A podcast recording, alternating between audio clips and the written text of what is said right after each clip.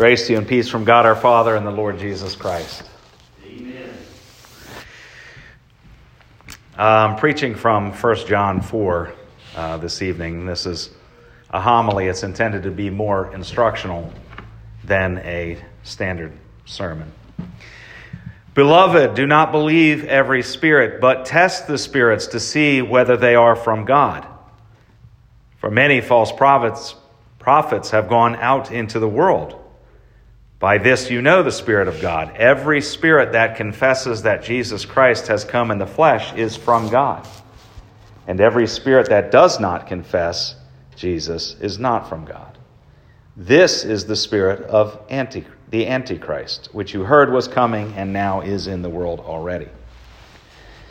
There are false prophets that uh, sow confusion, doubt, and fear in those who would listen to them. So, for example, those who would outright deny the Christian faith. They would pull you away from the faith if possible. But perhaps these are the most easily spotted. But there are also those who flatter and compliment and encourage, and they do it all with a smile. In their deceit, they redefine words to create new meanings. And these are the ones that are harder to spot. For example, love is increasingly being redefined by the world. Love is, according to the world's definition, it's like never telling anyone something that they don't want to hear. It's never showing any reproof, no rebuke. That's what the world is defining as love.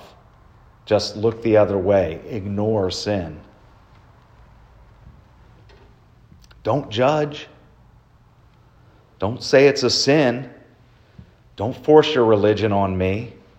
Don't be a hater. That's unloving. That's not love. To those who have been deceived by false spirits, it is seen as unloving to assert that certain behaviors are sinful. It's not really judgmental to say God's word says this is a sin. That's not being judgmental. That's being truthful to God's word. That's being faithful to God's word. But the world doesn't see it that way all the time. As Christians, we know that God loves us and loves all people. But God has defined love. Specifically, He has defined love by the sacrifice of His Son for your sins and the sins of the whole world. So we are called to discern truth from error, starting with this basic litmus test, which John gives here. Those who confess that Jesus Christ has come in the flesh do so by the true Spirit. Those who do not confess that Jesus Christ has come in the flesh are deceived by a false spirit. See, we can't look into the heart of another person to see whether or not they are of God or of this world. We, we can't see their heart like God can. So the Apostle John tells us test the spirits. So you test them by their confession, by their confession of the faith, by their actions. You, you confess your faith by the, the things that you say and that you believe and you also confess it by the way that you live your life. It doesn't mean we're without sin. Obviously, we're not. The first thing we do on Sunday morning is confess our sins. Uh, this is really the first thing we should do every time we come before God. Uh, but as we say, uh, if we say we are without sin, we deceive ourselves and the truth, truth is not in us. But if we confess our sins, God is faithful and just to forgive us our sins and cleanse us from all unrighteousness. So there is a fruit that comes in the life of believers. So if we have the Spirit of truth, we confess that Jesus Christ has come in the flesh. Then we also hear him. We listen to his words. Jesus has spoken to us through his word. If we confess that Jesus Christ has come in the flesh, gotta pull out my Bible then shouldn't we care what he has said to us? Shouldn't we read this? Shouldn't we study this? Shouldn't we be taking this in continuously throughout all of our life and trying to live by what he has given us?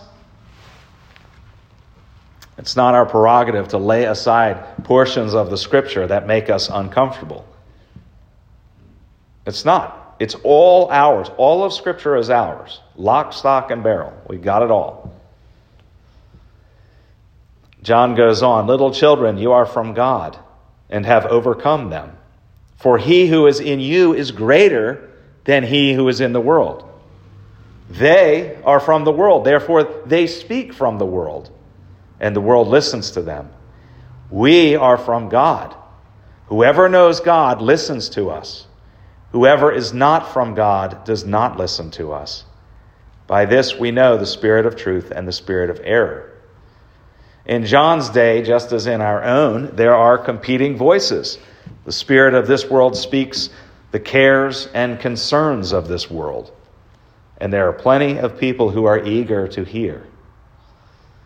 They are deceived and they deceive others. They even have their own language. Certain words are mandatory for anyone that would be part of the club, part of the club of this world. Take, for example, the word gender.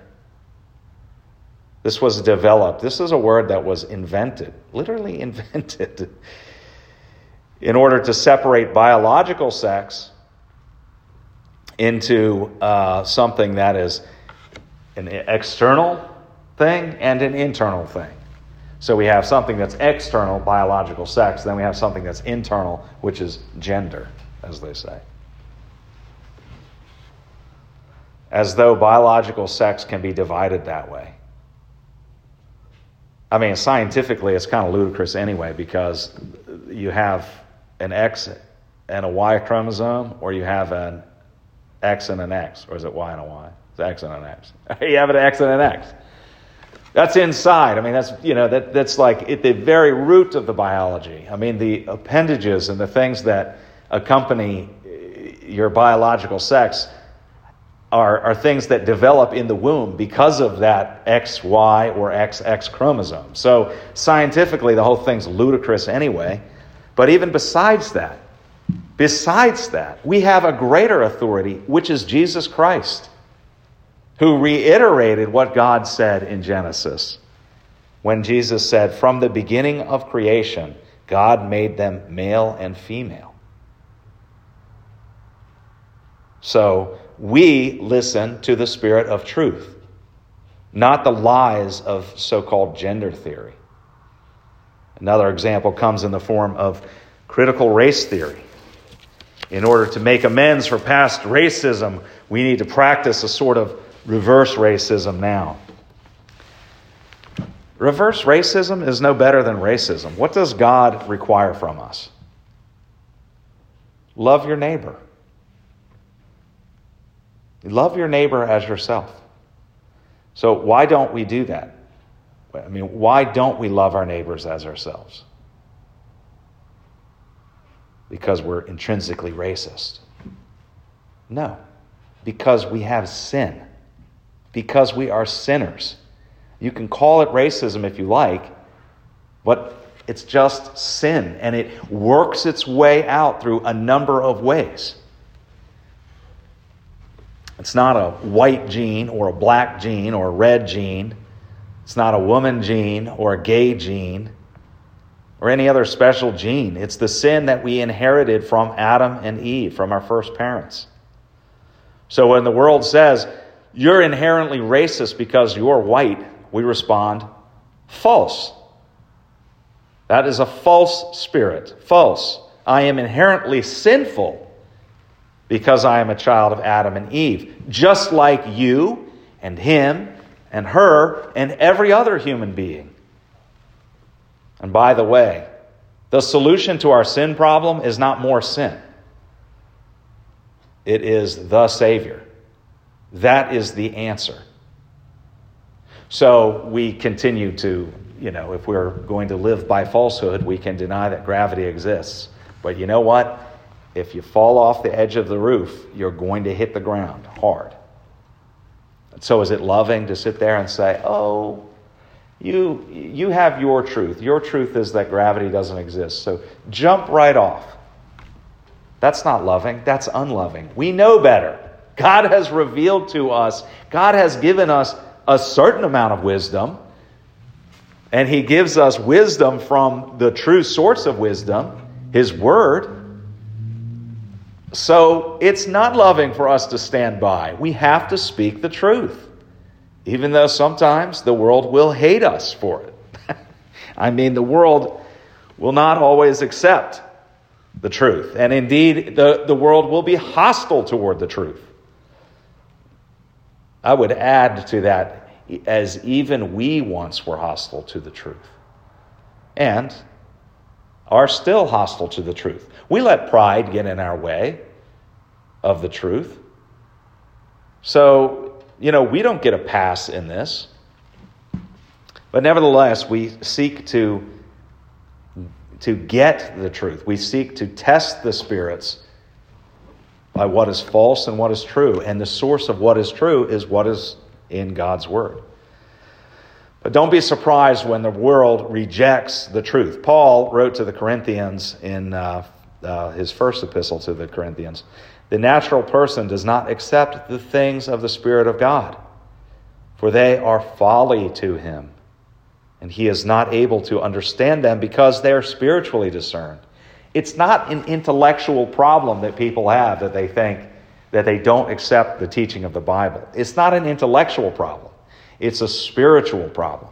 That's why you have some people who are degreed out the wazoo, who have been through years and years of advanced learning and education, and indeed are teachers in their subject at, uh, in universities, who are unbelievers. And at the same time, you can have a, a little preschooler who is a believer because it's a spiritual condition. It's not a, an intellectual condition. And that's what Paul is saying there in 1 Corinthians. So we shouldn't be surprised if the world won't always receive the truth.